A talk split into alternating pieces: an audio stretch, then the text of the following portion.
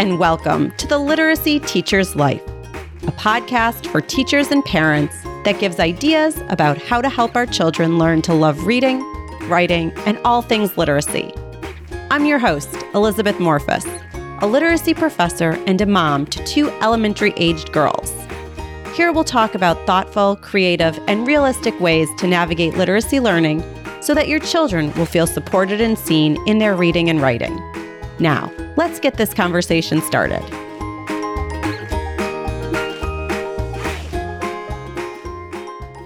Welcome to the Literacy Teacher's Life podcast. This is the podcast for ideas, tips, and strategies to help elementary children thrive with literacy. It's the podcast to support elementary age kids with reading and writing so that they see themselves as readers and writers. Welcome back. This is episode 34, and it is airing at the end of January. We're gearing up for February and Valentine's Day soon. So I'm back this week with another wonderful guest. Today I'm speaking with Dr. Karen Gazith. She is a professor at McGill University in Montreal, Canada, and Karen has recently published another book. It's called The Power of Effective Reading Instruction How Neuroscience Informs Instruction Across All Grades and Disciplines. During our conversation, Karen talks about her experience working in schools and it's really evident that she has spent a considerable amount of time working with teachers and kids because the book is so practical and it's full of many strategies. We're so lucky that she shares many of them with us today on the podcast. So, without much else, I'm going to get right to our conversation. All right. Welcome, Karen. Thank you so much for coming on and speaking with me today. Thank you for inviting me. Can you begin by introducing yourself and sharing your background with listeners? Sure. So, my name is Dr. Karen Gazith. And for decades, as long as I can remember, and since I started my career, I've had a fascination with literacy. I did an undergraduate degree in psychology and then moved on to a master's and a PhD in ed psych and counseling. And the focus was for me really on how to ensure that the students who struggle the most get the support that they needed. I sort of saw from the beginning, saw the entire world from the vantage point of the student who struggles the most. And how do we create classrooms for those students? So I've been teaching at university in Montreal at McGill University for many, many, many years, but have also worked in schools at the same time. Mm-hmm. So I've always worked while I was studying and while I was teaching. And I think the, those two components have been extremely helpful. The university and working with students, with teachers really gave me this holistic way to understand kids and support teachers. Yeah, absolutely. Before we get into the book, can you talk a little bit about your new book just come out? Yeah, sure.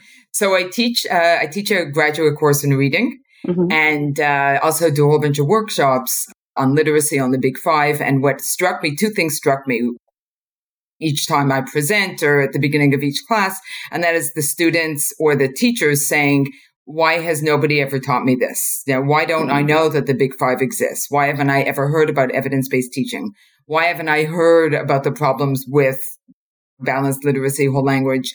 And just, you know, sort of kept that in mind and, you know, was struggling to find a book, a text that I can use that would encapsulate everything that I really thought mm-hmm. Teachers in my workshops and students in my classes really need to know.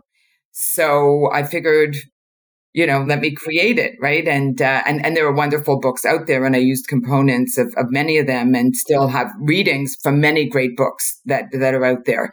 But really wanted to create a book on literacy that gave the foundation what's going on for these kids that are struggling yeah. and how do how do you know how does everyone learn how to read and then what goes wrong and to keep it very very practical yeah and i'll also add in that it's for grades k through 12 which i thought was great yeah the whole grade level yeah and i should say at one point i was thinking i was as i was writing the book you know, the, the title that came to mind was No yeah. Teacher Was Off the Hook, which yeah. is not the title of the book.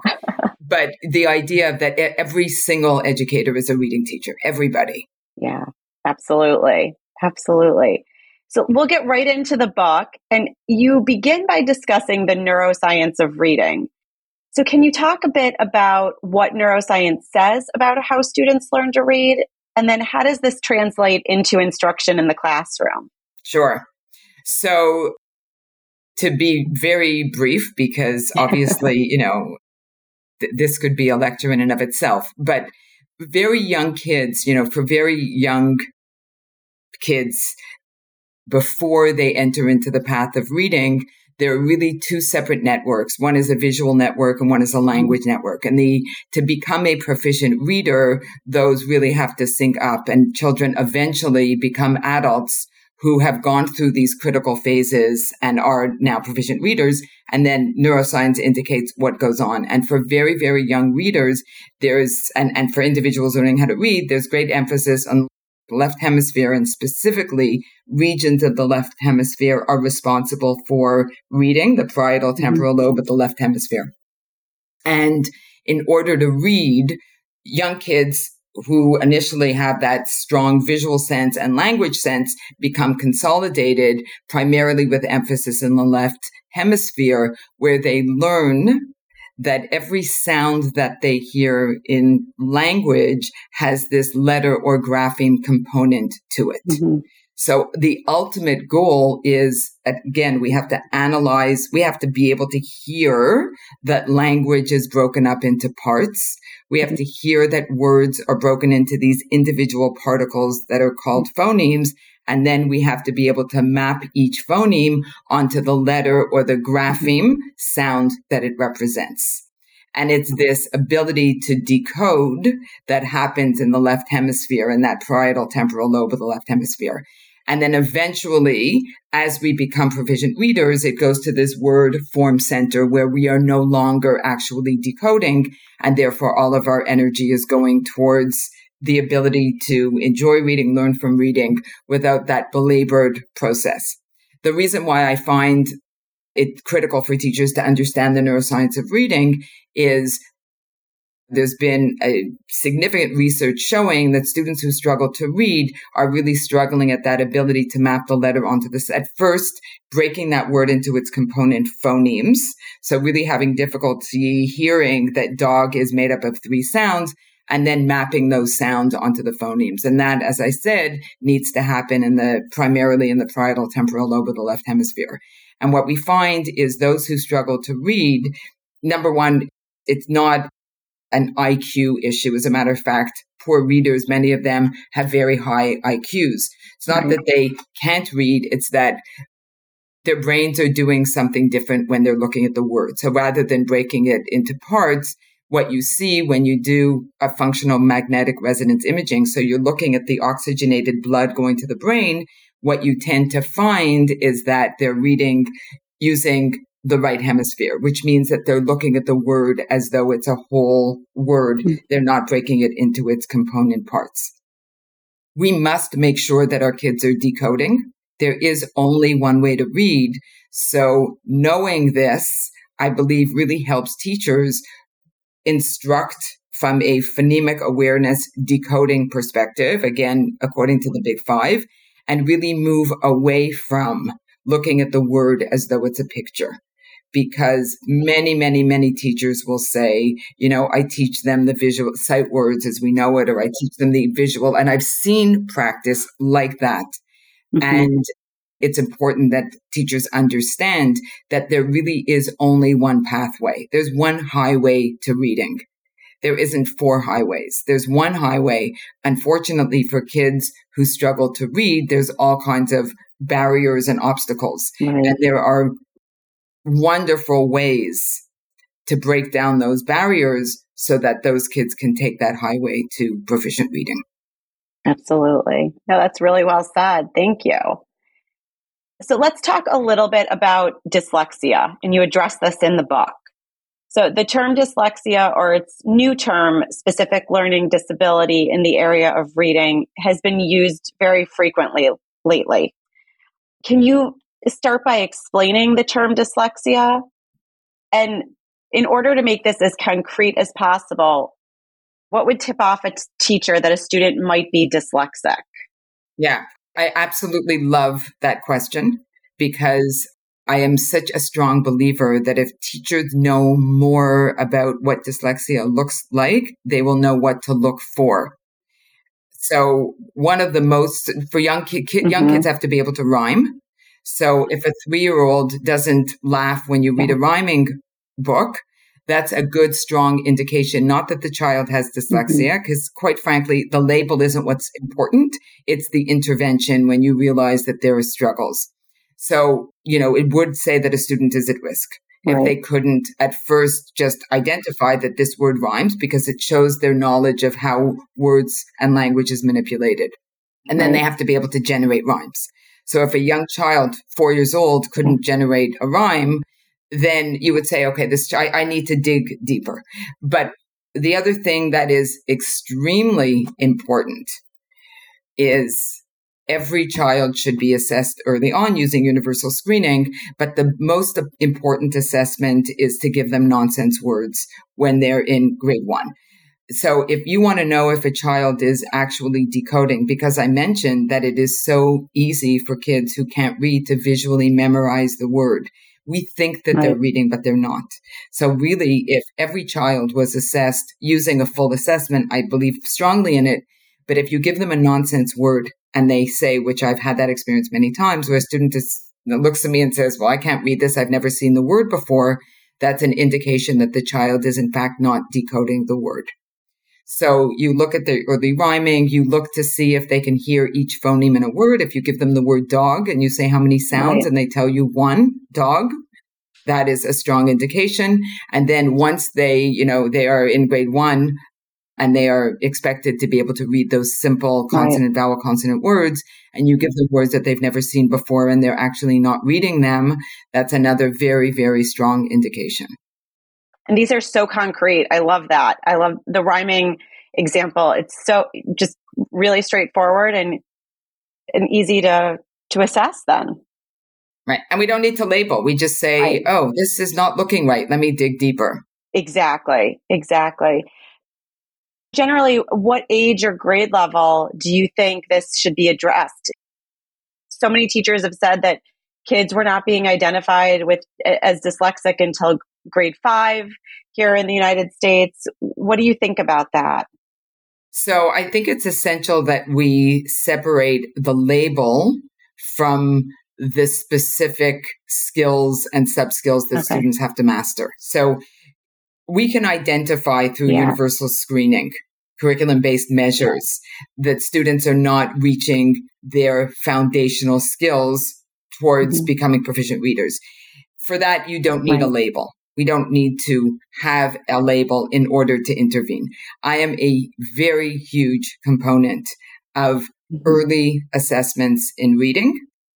You could right. start when they're four years old in terms of just the, the language pieces, but there are very specific curriculum based measures that you can use to assess children, make, to make sure that they have those foundational skills it is extremely problematic when mm-hmm. we wait because yeah. there's just so much research that indicates that what you can accomplish when they're five is going to be fourfold when they're in grade three. And the other thing is, if they're not reading by the end of grade two right. or three, depending on, on the research, but certainly by the end of grade three, there's a minimum, a very, very strong chance that they will not become proficient readers, not because they can't, because they absolutely can learn how to read in grade three, right. four, five, or six, but reading instruction yes. has ended. So it's so unfortunate. And then we start using all of these other means yeah. to bypass their struggles, which we're writing them off in that sense, which is so sad because they can become proficient right. readers at any age. So a very strong advocate that we assess using these curriculum based measures when they're in formal school, let's say in, you know, yeah. the, right at the beginning of kindergarten. And again, you can do it before that as well. Identify their early phonemic mm-hmm. awareness mm-hmm. skills. So we may see that they're at risk before they even realize that they're not right. able to do something because formal teaching hasn't yet begun. So we should do it yeah. Immediately, like right at the beginning of kindergarten to assess. And then if we see that they are having difficulty, let's say breaking a word in, into its phonemes, the intervention, the support has to happen immediately. So we should right. not wait for a label. We could intervene because we see that they're missing some of their critical foundational skills, even though we don't have a label for that child. So there's lots of evidence against yeah. waiting, doing those curriculum based assessments and intervening immediately. Immediately. Yeah, that's such good advice. Thank you. So we're going to talk about, you mentioned the big five already, and you addressed the big five of literacy as phonemic awareness, phonics, vocabulary, fluency, and comprehension, all of which are essential areas of reading development. And what I loved so much as I was reading your book is the strategies that you included that to support each of these areas. All of the strategies you included are supported by research and they connect to the neuroscience research. So, can we talk a little bit about some strategies you identified for the Big Five? Absolutely. Awesome. So let's start with phonemic awareness. What is something that teachers can include in their instruction to support phonemic awareness? So I'll, I'll share sort of two quick strategies. Mm-hmm. I actually listened to some of your other podcasts. Yeah. One of them I think was with Dr. Lindsey, if I'm not mistaken, yeah, and Julia Lindsey. Shared yeah. amazing strategies as well. So phonemic awareness, as we said, is a student's ability to break a word into its mm-hmm. particles or individual sounds.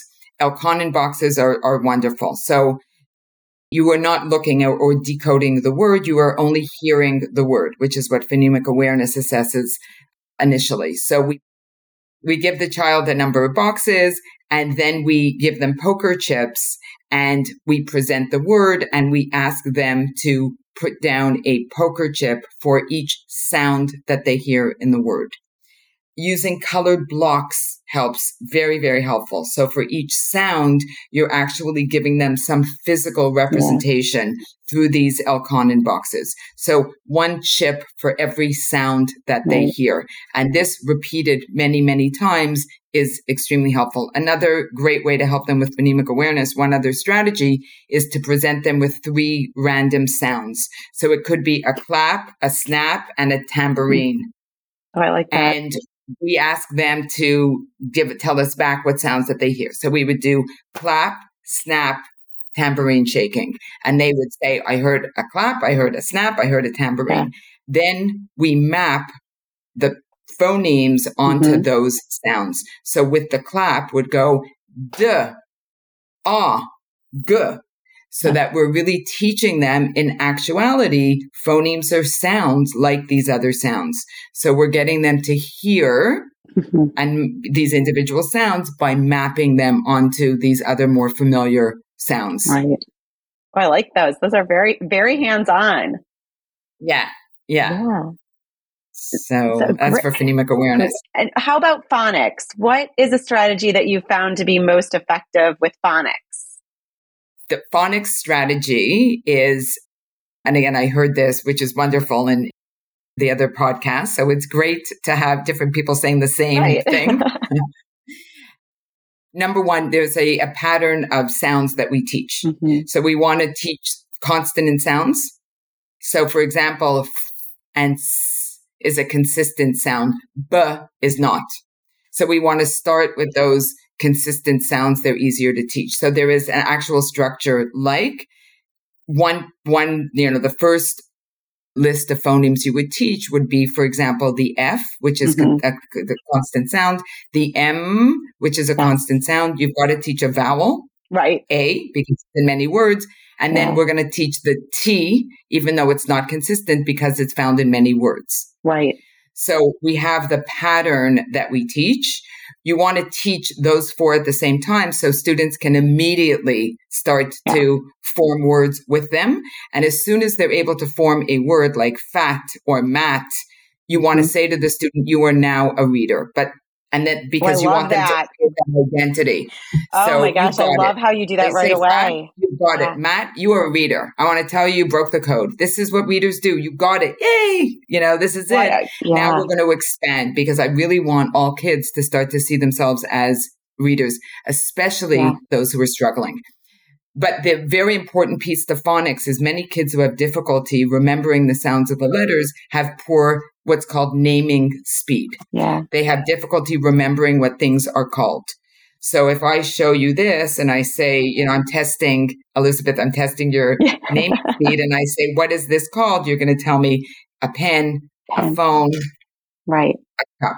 cup. Kids who have poor naming speed, mm-hmm. and many kids with dyslexia have poor naming speed. They have difficulty remembering names of things. They'll call this a thing. They'll call a pen a thing, but they will also have difficulty remembering the names or the sounds of the letters. That's part of yeah. that poor naming speed. Right. I have found something like Itchy's alphabet, Lively Letters, Jolly Phonics. There's many mm-hmm. programs like that.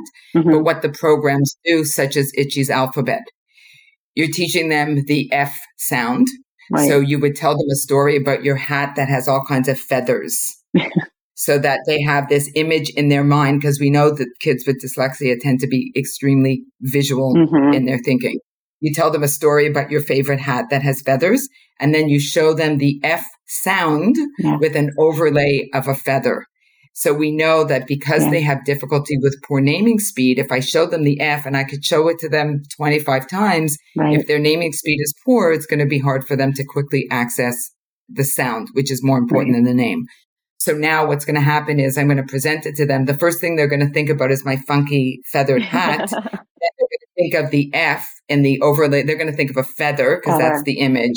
And the feather is going to bring them to the sound F. Right. So I have found it, Itchy's Alphabet is one example, but again, Lively okay. Letters, there are other programs that do the same thing, but critical for kids to learn phonics, especially those. Yeah. This is great for all kids, but very helpful for kids who have poor naming speed right. as a component of their, of their difficulty reading. Right. And I love the strategy. Tell them right away that they're reading. I think that is such a great advice for teachers. Oh, that's that's wonderful. All right, well, go to vocabulary. And personally, I really loved your strategy of the word bag game. Would you mind talking about that strategy? I thought that was great. Sure, sure. So, vocabulary, so we know that there's a trajectory. You have to learn phonemes before you learn right. to decode or phonics. Vocabulary happens the minute the infant is born. So we're we're working yeah. on vocabulary all the time, and we should be constantly building a child's yeah. vocabulary. We shouldn't wait until they're able to read that word to teach them what that word means. Right. And uh, I'm going to get to word bank, but you, it, it, has to be explicit and you have yeah. to hear and use a word 16, one, six times. So if we're going to actually teach words, we have to use the word, give them opportunities to use the word, like use it in yeah. many, many, many different contexts. And part of the word bag is to give them many opportunities. Mm-hmm. So, you know, we're, we're using sophisticated vocabulary, which we should be doing with right. kids, even though, you know, we're not talking about their ability to read these words. They have to be able to use them so that when they are able to read them, they know what they mean mm-hmm. and they, they understand them in the different formats. So every time they learn a new word, we would put that word in a bag and every day we would have another student take out that word. And again, yeah. if we're asking them to read it, they would have had to learn how to read it. We don't want kids guessing right, and visually right. memorizing words. But when we play that vi- that word bag game, they've already learned how to read the word. Every mm-hmm. time we learn a new word, it goes into this word bank. And then what happens is every day I would ask a different student or a couple of students to take a word out and they would have to put that word in a sentence, say what it is, say what it isn't, talk about how it's used, and you know, give many, many different examples yeah. of that use of the word. And then at the end of the lesson, I would say to students, now it's your turn. What words from today's lesson do we need to add to that word bag? Right. I think that's such a great strategy. And it's as really practical and easy to implement into instruction. Yeah, absolutely. That's what I love about your strategies. They are very, they're accessible and not challenging to implement.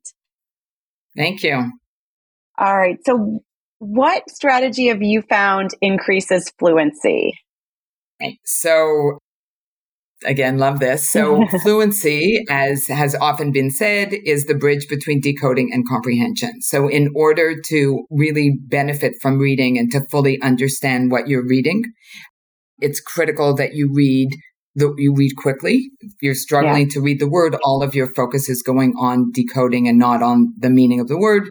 You have to read it quickly. You have to read it without error and you have to read it with the proper prosody or cadence mm-hmm. or rhythm the best strategy that I have found, the student has to be decoding at least the words that we're working on fluency. So they've learned to decode enough that they're able to read this passage and they're not visually memorizing the words. They've decoded the words, but their reading is belabored. So yeah. as they read, you can hear, you can feel that they're still doing the decoding, which is in order to become a proficient reader, we have to, we no longer decode in right. essence once we become proficient. So we want to get them to that point.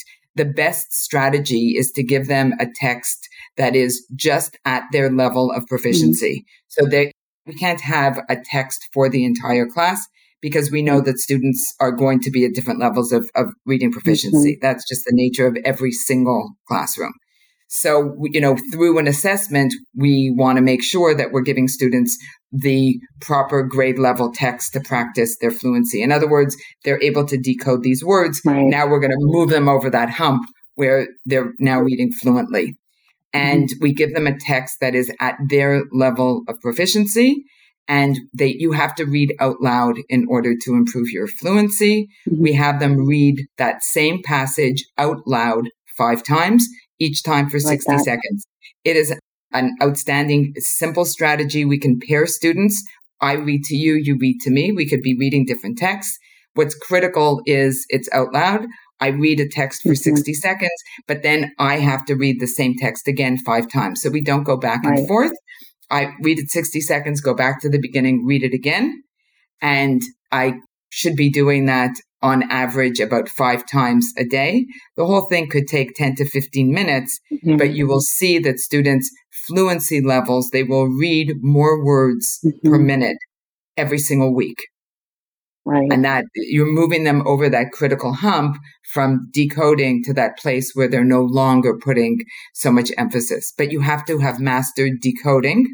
If not, right. then we're emphasizing visual memory, which we don't want to do we don't want to do. Right. No, that's great. And it's not, again, not challenging to implement into the class, into instruction. That's great. Right. And then the final piece of the big five is comprehension. So you address the role of background knowledge very nicely. Can you speak a little bit more about why background knowledge is so important for comprehension? Sure. So Another thing that, uh, you know, I, I often say, and I, I, think it's important for teachers to be aware of is rhyming yeah. is to phonemic awareness and decoding what background knowledge is to comprehension. Mm-hmm. So the most essential early indicator of how well a student will be able to develop phonemic awareness and eventually decode is what background knowledge is to comprehension. So when mm-hmm. I'm reading, if I'm a parent reading with my young child, mm-hmm you know, if my child says to me, Oh, that reminds me of when we yeah. went to the zoo. Yeah. That is a very powerful indicator that the student will be a good comprehender, which yeah. means that they will make meaning of text. Again, we have to have the reading piece also. They have to be reading mm-hmm. fluently, mm-hmm. but comprehension is understanding of text. So if that child says, Oh, this reminds me of, that's very powerful because they are bringing themselves to the text. They are making meaning of what they're reading. They're saying, I had this experience. I am part of this text. I'm right. there. Very powerful. So I, powerful. I'm there. I'm part of the text, right? I mean, I, I'm experiencing this with mm everyone. They can't see me, but I'm right there. In other words, I've had these experiences. I'm bringing myself to the text. So background knowledge and that connection to what you're reading is essential. Right, right. Absolutely. Absolutely. And, and that's, and you're explaining how this can start, this starts at home when parents are reading right. with kids. And this is why the read aloud is so important, especially in those younger grades for the teacher to build more background knowledge while reading. Absolutely. And we can as parents, right? Even yes. before formal education begins, what does this make you think of? Right. Oh, we went to the zoo. Do you remember when we saw the bear? Like we should be doing this constantly. Right. With, with our kids. Absolutely. I love that. So can you talk a little bit about what middle and high school teachers in particular can do to support readers, especially in the content areas? And I, I hear from students who are middle and high school teachers more and more that the kids are struggling with reading and they have to teach reading. And as you said at the beginning, all teachers are reading teachers. Is there something specific that teachers at those grade levels can do? Yeah. This is such an important question. Many of the teachers that I work with will tell me, I hear I'm teaching grade five. For some reason, grade five seems to come up a lot. How is it that these kids got to grade five? They cannot read. They actually can't decode. So again, love the question because every child deserves, I believe it's a human right. Every mm-hmm. child really deserves to be able to read. And right. as educators, we need to figure out now, of course, we want to teach them effectively in those early grades, right. But we know that there will be many, many students in the upper elementary grades and the high school grades who struggle to decode. That yeah. exists in almost every class and struggle with fluency and with comprehension. But if we look at the decoding, if you're an upper elementary, middle school, or high school right. teacher and your child is not decoding, I am a very strong advocate. And I'm not suggesting that the science or the history teacher teach them how to decode. Somebody needs to. Yeah. So if you have a 15 year old who is not decoding, we've done the assessment. We've gone back to mm-hmm. our curriculum based measure. We've taken out the grade three assessment and or grade four or even earlier, and we see that they're not decoding we have to teach them how to decode. It's the building right. block of reading. At no point should we say, I'm going to put all their material on automated text and I will right. provide that accommodation. Not against accommodations. Yeah. It's essential. But while we are accommodating using automated text, somebody has to teach that child how to decode, whether right. they go into the, you know, a resource room and get it there.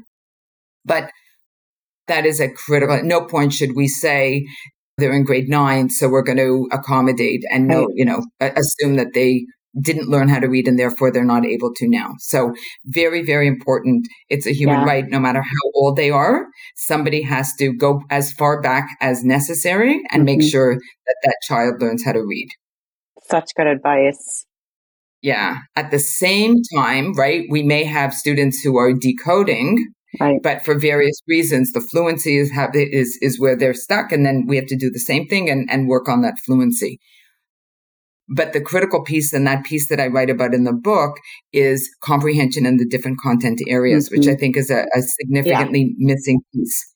In order to understand text at different levels, there are generic strategies. So there mm-hmm. are really good strategies that we can teach students across all content areas, like reciprocal teaching right. where, you know, we ask them to predict, we ask them to generate questions. Those are good generic strategies, but there are also strategies that are specific to different content areas. So, you know, when we say every teacher is a reading teacher, I have to advocate if my child, my student is not decoding or not reading fluently. And as that history or science or math teacher, I need to be teaching comprehension. Math is in large part a, a language. Yes there's so much text in in the math problems now, starting in right. really young grade levels, not just in middle right. and high school. Yeah, exactly. So if I'm a, a an advanced math teacher, I or a history teacher. I mean, what, I've seen lots of kids struggle in history because yeah. they don't understand text patterns. We have to teach them. They don't know what cause and effect means. They don't know right. what a cause is. History that's essential. Mm-hmm. Math, there's vocabulary that we absolutely must know. We shouldn't change the words. We have to right. teach them what those critical words mean. So in every content area, if I'm a math teacher, there are specific strategies. And one is, you know, how do I look at the, I read it, I read it again, I read it, I create a visual image, I highlight certain words. There are specific mm-hmm. strategies that we need to, comprehension strategies that we need to be teaching as a math teacher yeah. for my math students. As a history teacher, I need to think about text patterns and I need right. to teach them how do I identify cause and effect. Like I said, what is the cause? What is the effect? How do I identify? What are the words that are going to tip me off? What I'd like to say, right. and I teach teachers this, imagine that the author of the text is sitting on your shoulder and okay. you're saying to yourself, why did the author write this history, historical passage? What right. was the author trying to tell me? You know, was the author saying this happened because of this? Was the author saying there's a problem and here's the solution? Was the author saying, I want you to understand a concept? Right. What was the author trying to tell me? So we've got to present it and then teach them how to identify text structures like cause and effect so that we know what the author's message is. Yes. The last quick thing I'll say is what we often think of as a comprehension strategy is not, in fact, the strategy. So answering questions mm-hmm. is an assessment. It is not a strategy. In order for them to answer questions, we've got to teach them the how to, the strategy. Oh, that's such good advice. Thank you. Oh my goodness. So, what final piece of advice do you have for teachers about teaching reading to students in grades K through 12? Right. And again, I've heard this in, in yeah. many of your other podcasts, but be aware of the evidence. Mm-hmm. Find those books. There's lots of them, but be aware of the evidence. It isn't complicated. I know teachers say, but there are so many different ways to teach reading. In fact, there aren't, I mean, we, the big five is essential. Yeah. I think that find those evidence based articles, materials, books that are mm-hmm. out there. And for the early grades, make sure that we are very sequentially, explicitly teaching the early skills. Breaking a word into its phonemes, mapping the letter onto the sound, eventually reading mm-hmm. fluently, constantly teaching vocabulary and comprehension from minute one. I read right. the text because you can't read at that level yet, but for a five year old, we can review many comprehension strategies. So, number one, be aware of the evidence that's out there mm-hmm. and the strategies that need yeah. to be taught for those early readers and assess early, early. Like I said, yeah. using those curriculum based measures, nonsense words to make sure that every child is in fact decoding. And right. if they're not, we jump in early and we provide them with the intervention as they move into the middle grades, if they have developed those early skills, we still need to focus on literacy. We have to make sure right. that they are reading with fluency, with comprehension, that they're connecting to what they're reading, that we're mm-hmm. teaching them how to make their own connection so that we're using background knowledge and that every teacher advocate that every kid become a proficient reader, right. no matter what the grade level. So if I see that a child in my grade 10 history class is struggling to decode, I'm going to be that child's advocate and say somebody has to help. And the last piece is teaching comprehension mm-hmm. at those higher grades across every content area. So that if I'm a math teacher, I see comprehension as a critical component to right. my instruction. Oh, I like that phrasing that you see com- that every teacher see comprehension as a component. That's really well said. Yeah. Yeah. Thank you. Oh, that was great. And what about for parents? What can parents do to support their children at home with reading, regardless of the grade level? So, read a lot as mm-hmm. adults. Read. Yeah. Which I, I'm going to say it. we've got to spend less time on social media. Yeah. I just feel like it has to be out there. I know it's an addiction for a lot of us, right. but I think we have to be aware of it. I think we have to put it away mm-hmm. for most of the time that young kids are awake. And we have to read ourselves. We have to yeah. be models of reading. So young kids and older kids should see us reading books. Right. And we should be spending a lot of time reading with our mm-hmm. kids pointing. And I heard again, you know, many yeah. of your other guests talk about print knowledge. Yes.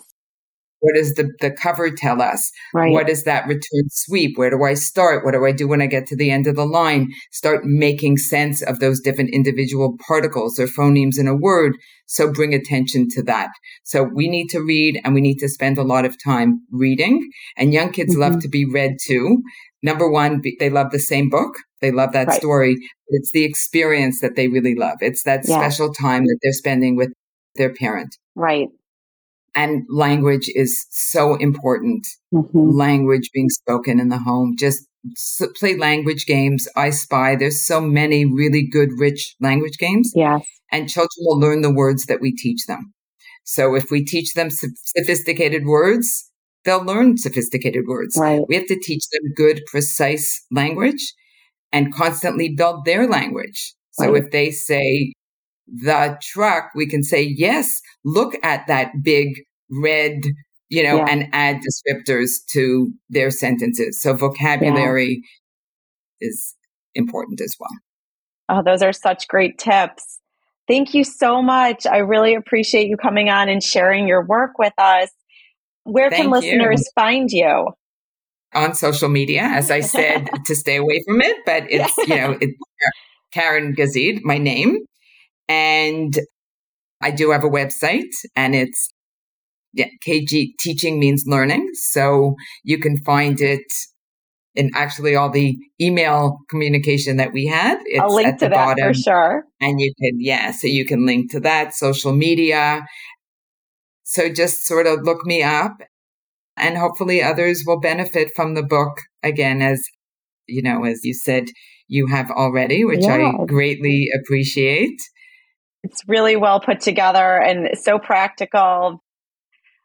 You take very complex topics and concepts and make it very manageable, which is amazing. And the book can be found on Solution Tree's website mm-hmm. and on Amazon. Great. And I'll link to those as well. Thank you so much, Karen. I appreciate you coming on. Thank you. Thanks for inviting me. Well, that was a great conversation. Karen is truly a wealth of knowledge and information. And this book definitely addresses how we as teachers can support students with reading. And I love that this book addresses all grade levels from kindergarten all the way through 12th grade. I really hope that you learned something from my conversation with Karen and can implement some of her strategies into your teaching. Check out her website and grab a copy of her book as well. I'll link to the book in the show notes. So we're headed into February and a leap year too. So I'll be back in two weeks with another conversation about reading and how we can bring the joy of reading into our classrooms and schools. It's another conversation that you won't want to miss. As always, happy reading. And that's it for this episode of The Literacy Teacher's Life. Get in touch.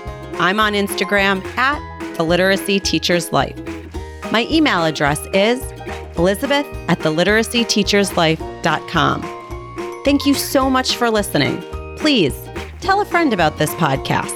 And of course, you can leave me a review on any podcast platform where you listen. I so appreciate it. I'll see you next time.